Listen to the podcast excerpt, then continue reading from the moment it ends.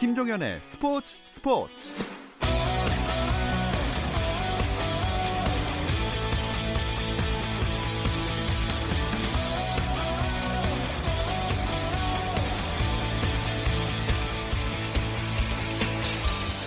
스포츠가 있는 저녁 어떠신가요? 아나운서 김종현입니다. 오늘 하루 스포츠계를 돌아보는 스포츠 타임라인으로 김종현의 스포츠 스포츠 출발합니다.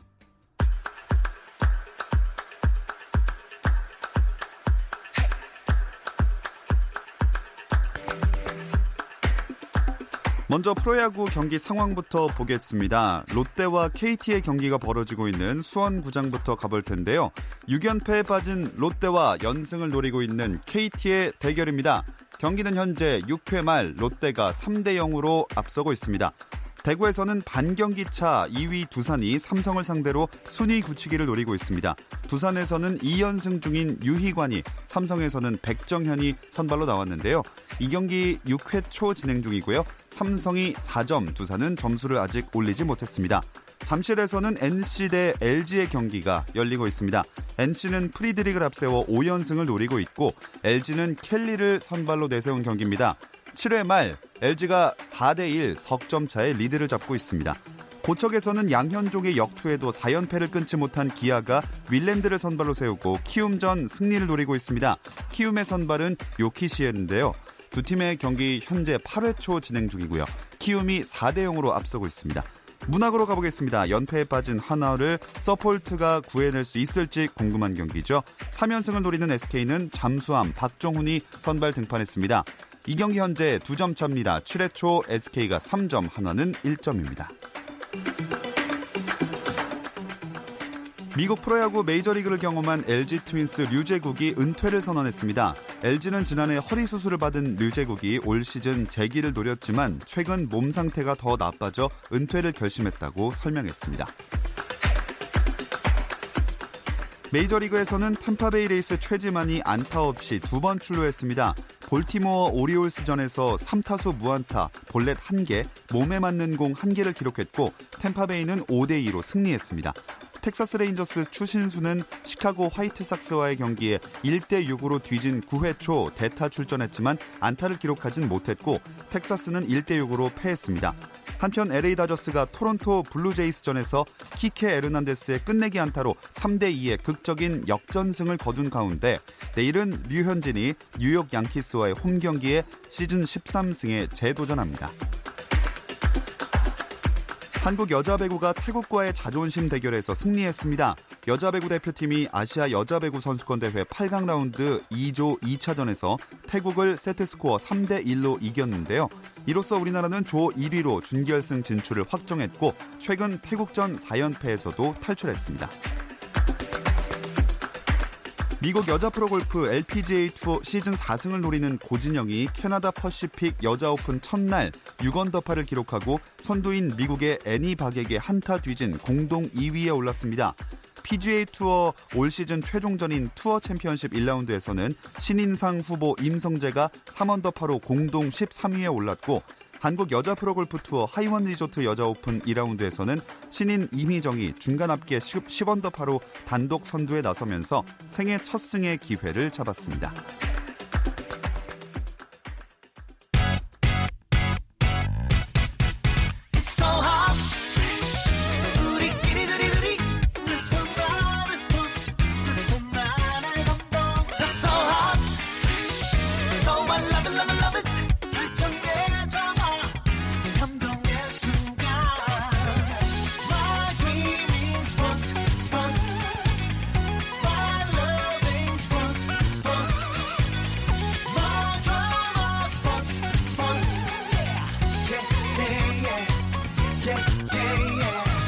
김종현의 스포츠 스포츠.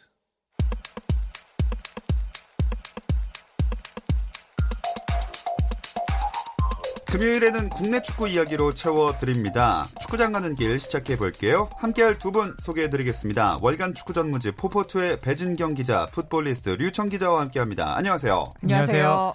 자, 우리 축구 대표팀이 10회 연속 월드컵 본선 진출을 향한 첫 걸음 준비하고 있죠? 네, 뭐 드디어 새로운 월드컵을 향한 일정을 시작을 하고요. 26일, 그러니까 다음 주 월요일인데요. 벤투 네. 감독이 대표팀 명단 발표를 겸한 기자회견을 진행을 하고요.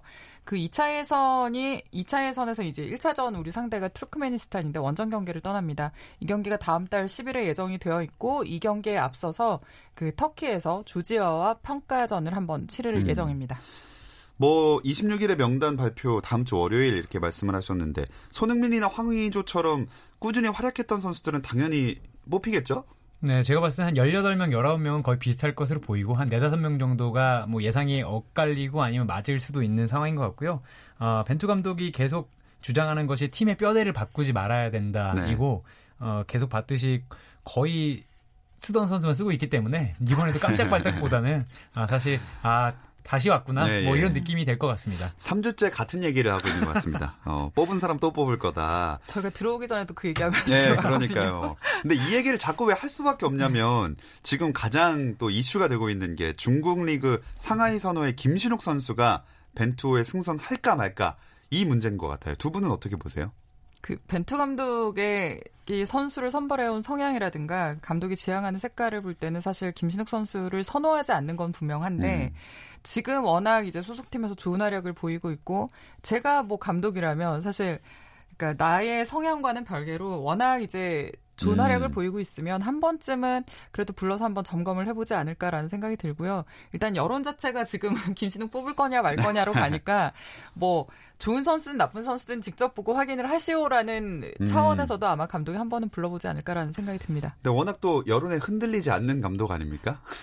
제가 보기엔 안 뽑을 것 같아요. 네. 왜냐하면 아, 지금 벤투 감독의 이 자리를 정해놓고 뽑는 감독이 유명한데 뭐 앞 에 자리로 본다면 뭐 지동원, 황의조, 이정엽, 석현준과 이제 김신우 경쟁을 하는데 석현준 선수도 지금 나와서 골을 터트렸어요. 어. 한 15분 만에 골을 터트렸고 네.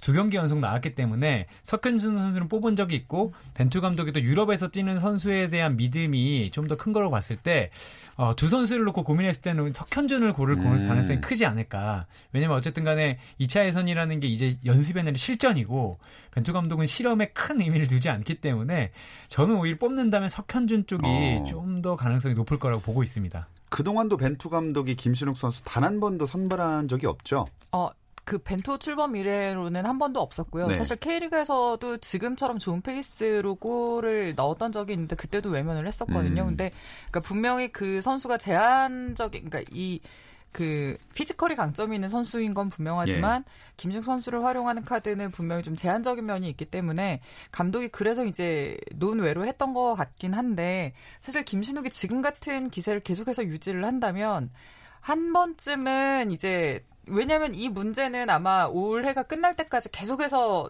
언론에서 네. 계속해서 이 화두로 올릴 거예요. 그러면은 한 번 정도는 그러니까 쓰든 안 쓰든 간에 한 번 정도는 불러볼 만도 하다는 생각이 들고 저는 오히려 그게 월드컵 아시아 지역 예선 초반이 되지 않을까라는 생각이 음. 듭니다. 예, 개인적으로는. 이번에 조지아랑 투르크메니스탄이랑 경기를 할 때 뭔가 공격 에서 잘 풀리지 않는 모습이 보인다면 엄청 그 얘기가 더 많이 나올 것 같아요. 뭐 벤투 감독이 선호하는 스타일은 아니지만 그래도 그런 스타일을 가진 선수들이 필요하지 않을까요? 저는 필요하다고 생각하고 이제 한국 기자들은 어쨌든 간에 아시아 지역 예선이기 때문에 네. 김신욱이 세계적으로는 몰라도 냉정하게 봤을 때 아시아에서는 아주 좋은 카드라 라고 얘기하고 있고 제가 봤을 때도 아시아에서 김신욱을 막을 선수가 있을까 이런 생각은 들지만 뭐 이거는 전임 슈틸리케 감독도 가지고 있던 문제였어요. 슈틸리케 감독은 뽑긴 뽑았지만 항상 좋을 때도 어, 그 당시 2부 리그에 있었던 이정엽 선수를 선발로 음. 내면서 왜 1부 리그 득점왕을 쓰지 않고 2부 리그에서 득점왕을 못하는 선수를 쓰느냐 이런 얘기를 들었지만 슈틸케 감독도 앞에서 좀 더 많이 뛰고 폭넓게 폭넓게 뛰고 있는 선수를 원하고 어, 다채로운 공격을 하기 원하기 때문에 김신욱을 쓰지 않는다라고 얘기했었거든요. 근데 이제 벤투 감독은 거기서 더 나아가서 한 번도 선발하지 않는 걸 보면 네. 어, 김신욱이 자신이 구사하는 축구, 자신의 뼈대와는 맞지 않는 머리라고 생각하는 것 같습니다. 음. 아, 그렇다면 김신욱 선수는 그렇고요. 이강인 선수는 선발이 될까요? 어, 저는 이강인 선수 같은 경우는 뭐 선발 확률이 꽤 높다고 생각을 하는데 이미 벤투 감독이 3월에 한번 소집을 했었고요. 네. 6월에도 A매치가 있었는데 당시에는 이제 월드컵 그 20세 이하 월드컵이 진행 중이었기 때문에 이제 이강인을 그때는 아예 뽑지를 않았던 네네. 상황이고 그러니까 벤투 감독이 20세 이하 월드컵에서 활약하는 이강인을 보면서 굉장히 높은 평가를 내린 적이 음. 있거든요. 뭐 당연히 그 팀에서 군계 일학이었고 또 대회 MVP였기 때문에 이번에는 한번 선발을 해볼 수 있다고 생각을 어. 하고 또 그 벤투 감독이 유망자원을 쓰는 그 성향을 좀 보면 패턴을 보면 뭐 이승우나 백승호처럼 일단 뽑아놓고 벤치에 두더라도 일단 훈련이라든지 그 A A 대표팀에 적응해가는 과정을 지켜보다가 네. 나중에 어느 시점이 되면 출전 기회를 한 번씩 주거든요. 뭐 이강인도 그런 식으로 한 번 좀 활용해보지 않을까라는 음. 생각이 듭니다. 그러면 선발돼도 선발로 나오긴 힘들다 이런 말씀이신가요?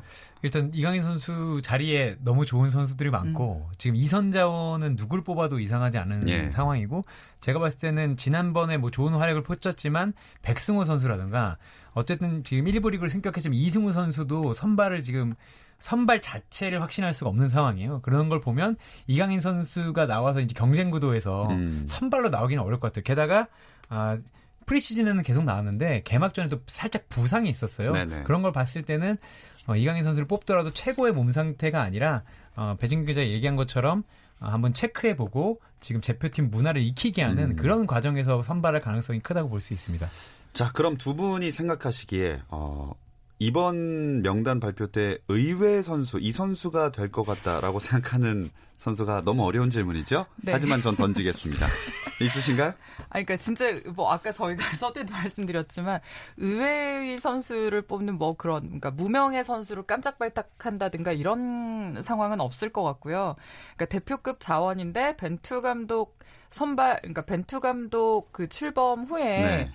그러니까 대표팀과 이렇게 좀 살짝 멀어져 있던 선수들을 다시 한번 점검해보는 차원은 되지 않을까. 그 중에서 어, 지금 당장 생각나는 선수는 지금 최근에 부상에서 복귀를 한 남태희 선수가 있거든요. 어, 남태희 선수가 사실은 어 그 대표팀 초기에 그 벤투 초기에 어 좋은 활약을 보였는데 무릎 그 십자인대 그렇죠. 부상으로 이제 꽤 오랫동안 떨어져 있었어요.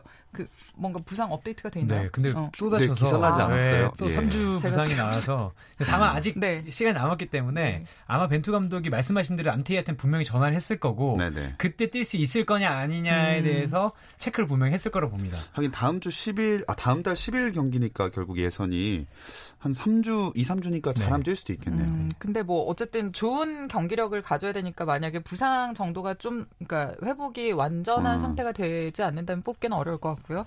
하지만 네. 그 선수는 나으면 언제라도 이제 합류할 수 있는 선수라고 생각을 하고 그 밖에 선수라면 뭐 문선민이라든가 김보경, 음. 뭐 김태환, 손준호 정도가 지금 떠오릅니다. 음. 류청 기자는 저는 그 남태희 자리에서 지금 새로운 선수를 뽑을 거라고 좀 예상이 되거든요. 네네. 선수 뽑는다면 다만 이제 한 번도 부르지 않았던 선수보다는 음. 그 자리에 설 수 있는 김보경이나 음. 최근에 다시 전북에서 선발로 나오고 있는 한승규 선수나 이 선수들은 한 번 뽑았지만 한 번도 쓰진 않았어요. 그러니까 네. 벤투 선- 감독이 선발하고도 뽑 뛰지 않, 아- 않게 했던 선수가 이제 아홉 명인데 김보경 선수, 한승규 선수가 지금 이 자리에 있거든요. 그리고 지금 어, 최근에도 계속 풀백과 중앙 미드필더, 중앙 공격형 미드필더를 계속해서 보고 있는 걸 보면 아마 어, 깜짝 발탁은 아니어도 그래도 어 뭐 이 정도의 음. 발탁이 있으면 이 자리가 될 것 같습니다. 음. 어, 이번 주말에도 아마 벤투 감독이 K리그1 경기들을 지켜볼 예정이라고 하는데 이 K리그 이야기는 잠시 쉬었다 와서 더 나눠보겠습니다.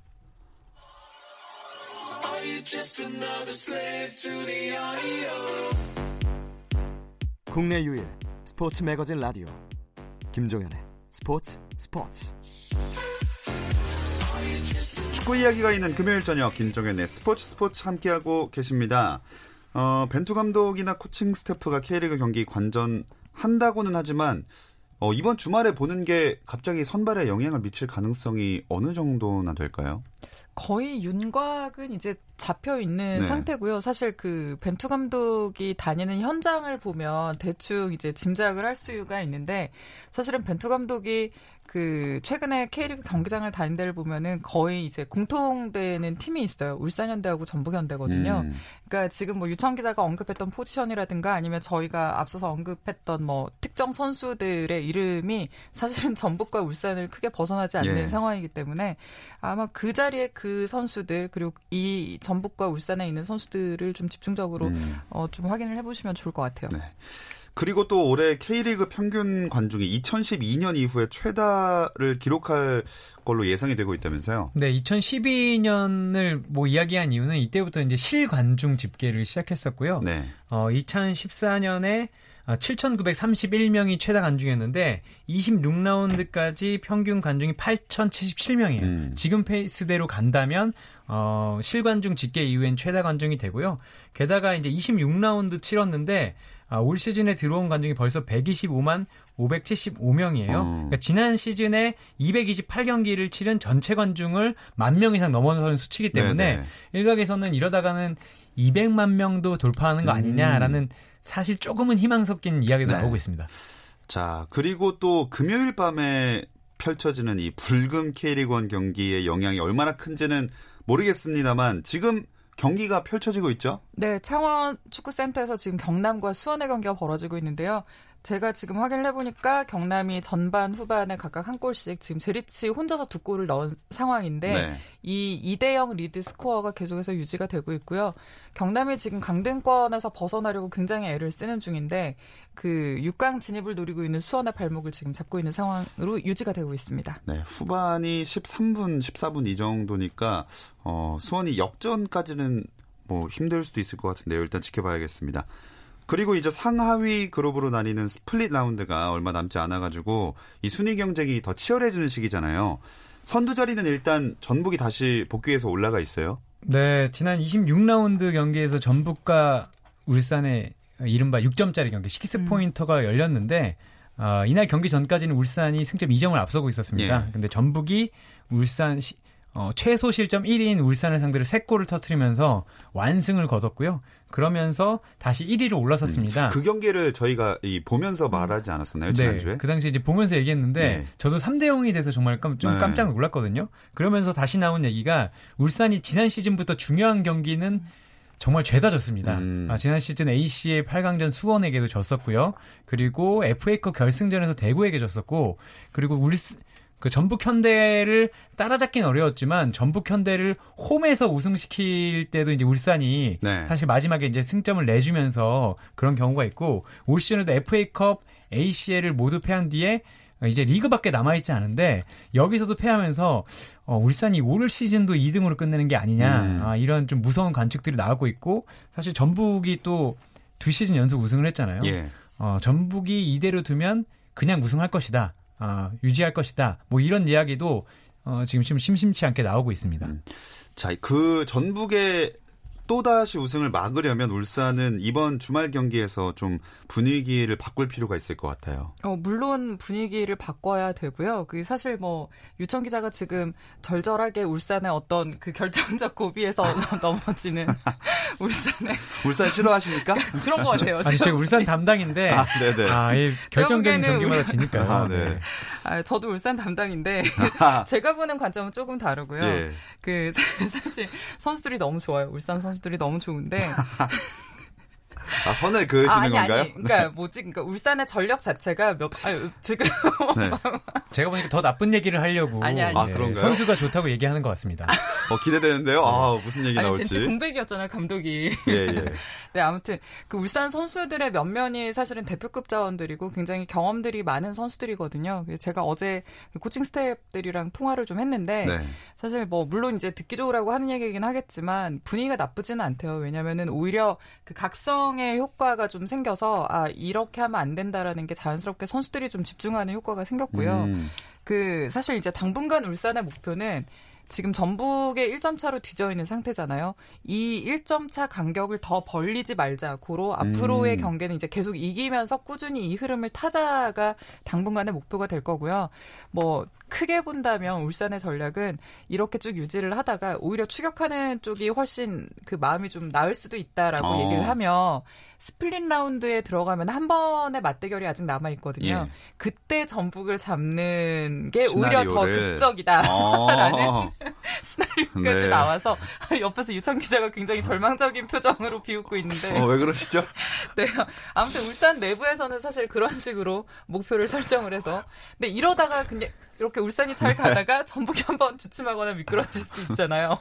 근데 전북은 지금까지 새 감독이 와서 미끄러질 거다 미끄러졌기 때문에 저는 아. 그래도 저이 결정적이라고 보고 예. 울산이 올 시즌에 두 경기 연속 무승을 거둔 게 두 번째인데 그 당시에는 다 2무였었어요. 음. 무승부 무승부였고 음. 물론 ACL, FA컵을 뭐 더하면 그런 흐름도 있지만 지금 1무 1패가 울산이 올 시즌 거둔 가장 나쁜 성적인데 전북은 지금 올라가고 있어요. 음. 어 저는 어 깜빡하면 정말 한 경기만 더 지면 저는 모든 게 끝날 수도 있다고 보는 어. 측이기 때문에 물론 그 말씀하신 대로 1점 차를 유지하다가 뒤집는 게 어, 가장 좋은 시나리오고 멋지고 쾌감은 있겠지만 전북 현대가 정말 어, 두 시즌 연속 우승했고 그 한 시즌 놓쳤을 때도 그 전 두 시즌 또 우승한 K리그의 5년간의 최강자이기 때문에 저는 전북 현대에게 하나의 그 빌미라도 주면 울산 이길 수 없다고 보거든요. 음. 그런 입장에서 저는 도전자라는 게 마음 편하다는 게 아니라 지금 당장 모두 다 이겨야 된다. 아, 목숨 아니, 걸고 네, 뛰어야 목숨 된다. 걸고 껴야 된다.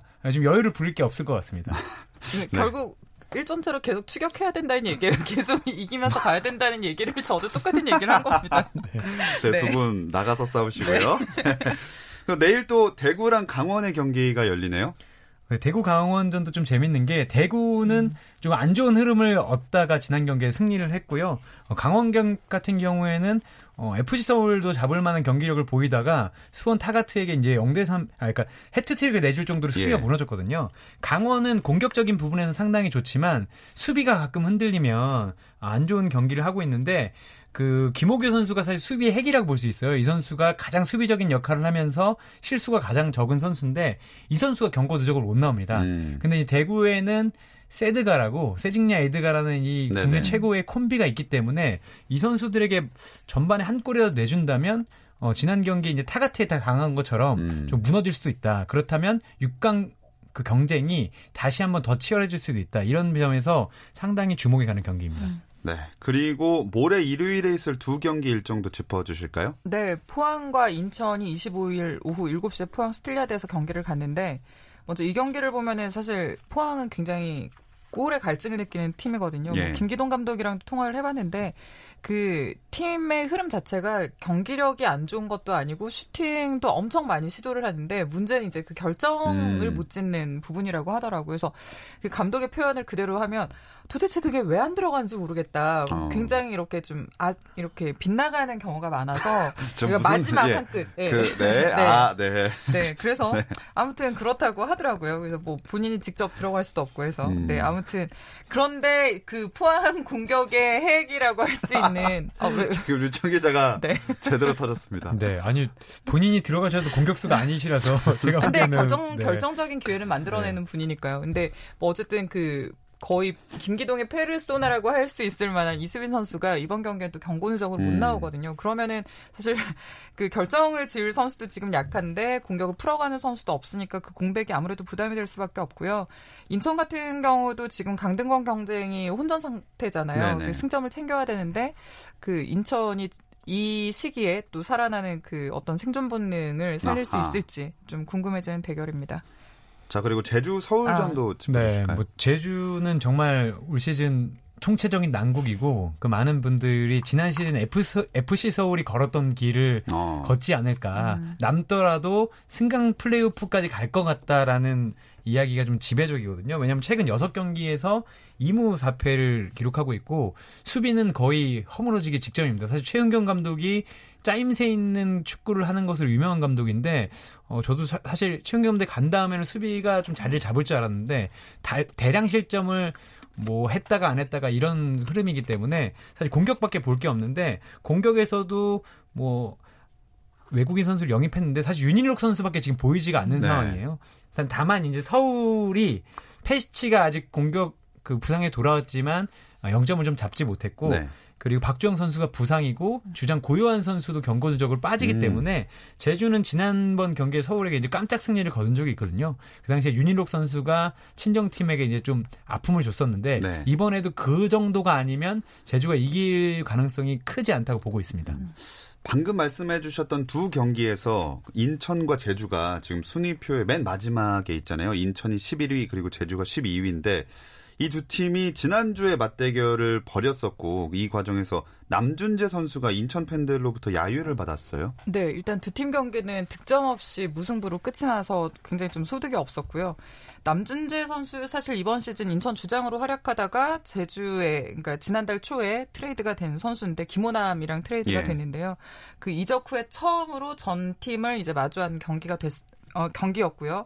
그러니까 사실 남준재 선수가 인천에서는 몇 명 없는 그 개인 응원가를 갖고 있는 음. 있을 정도로 굉장히 좀 인천 팬들에게 사랑을 받았던 선수인데 이번에는 그 남준재 선수가 볼을 잡을 때마다 계속해서 야유가 나왔고요. 예. 그 후반 9분에 교체 아웃될 때까지 뭐 계속해서 야유가 나왔고 경기가 끝나고 남준재 선수가 제주 유니폼을 벗고 그 하늘색 조끼를 입고 네, 그러니까 네. 인천 색깔에 색깔, 가까운 예. 하늘색 조끼를 입고 서포터석으로 가서 인사를 했는데도 야유가 나왔어요. 사실 뭐 이후에 또뭐 그 나, 그 유청 기자가 사연을 좀 더 풀어줄 거라고 생각을 하지만 그 거의 네. 그 제주행을 뭐 야반 도주라고 생각을 음. 하는 어떤 그런 이제 팬들의 정서가 있어서 남준세 선수는 경기에 굉장히 좀 당황해하면서 조금 좀 어- 억울해하는 그런 사연을 좀 갖고 있었습니다. 사실 제가 그 알고 있는 바로는 뭐 이렇게 진짜 야반 도주라고 표현하기는 좀 그런 상황이었는데 왜 이렇게 야유를 했을까요? 그 처음에 인천이 팬들의 비판에 직면했을 때 그 이천수 실장이 나와서 전력 강화 실장이 나와서 우리가 먼저 추진한 게 아니라 남준재 선수 에이전트가 먼저 추진을 한 거다 라고 해서 이제 비난 여론이 좀 커졌었고 예. 남준재 선수가 이후에 이제 성명을 냈어요. 어, 자기도 듣긴 들었다. 알고 있긴 했지만 하루 만에 이뤄졌고 자기하고 의논도 하지 않았기 때문에 자신도 피해자다라고 해서 어느 정도 여론이 좀 가라앉았는데 어, 인천 팬들이 이 좀 분노한 걸 좀 알아보니까 어, 이번 경기를 앞두고 인터뷰를 할 때 골을 넣어도 레골라스 세레모니를 하겠다. 이 아. 부분에서 이 팬들이 아, 조금 이제 분노를 했다는 것으로 보이고 물론 이게 이제 뭐 야반 도주 뭐 이러면서 어, 남준재 선수 이름을 좀 비꼬면서 그 걸개를 걸었는데 이게 이제 일반적인 팬들한테는 비난을 받고 있긴 해요. 근데 다만 분노를 일으킨 것은 그 세레모니를 하겠다 그런 음. 것이 이제 도화선이 됐다라는 것을 제가 취재 결과 알게 됐습니다. 네, 아, 그런 이유가 또 있었군요. 자, 마지막으로 팀 순위를 한 번만 쭉 짚어보고 오늘 마무리를 해보겠습니다. 네, 지금 K리그 1 선두는 전북이고요. 2위가 울산, 그리고 서울, 강원, 상주, 대구가 이 차례로 6강 안에 있습니다. 예. 그리고 수원, 성남, 포항, 경남, 인천, 제주가 어, 하위권의 순위들을 형성을 하고 있습니다. 네, 점차 후반부로 달려가는 K리그 앞으로 어떻게 될지 재밌게 지켜볼 수 있을 것 같습니다. 자, 축구 이야기 여기까지 나눠볼게요. 함께해 주신 풋볼리스트 류청 기자, 월간 축구 전문지 포포트의 배진경 기자, 고맙습니다. 고맙습니다. 주말에는 9시 20분부터 함께 하실 수 있고요. 저는 월요일 8시 30분에 다시 돌아오겠습니다. 김종현의 스포츠 스포츠.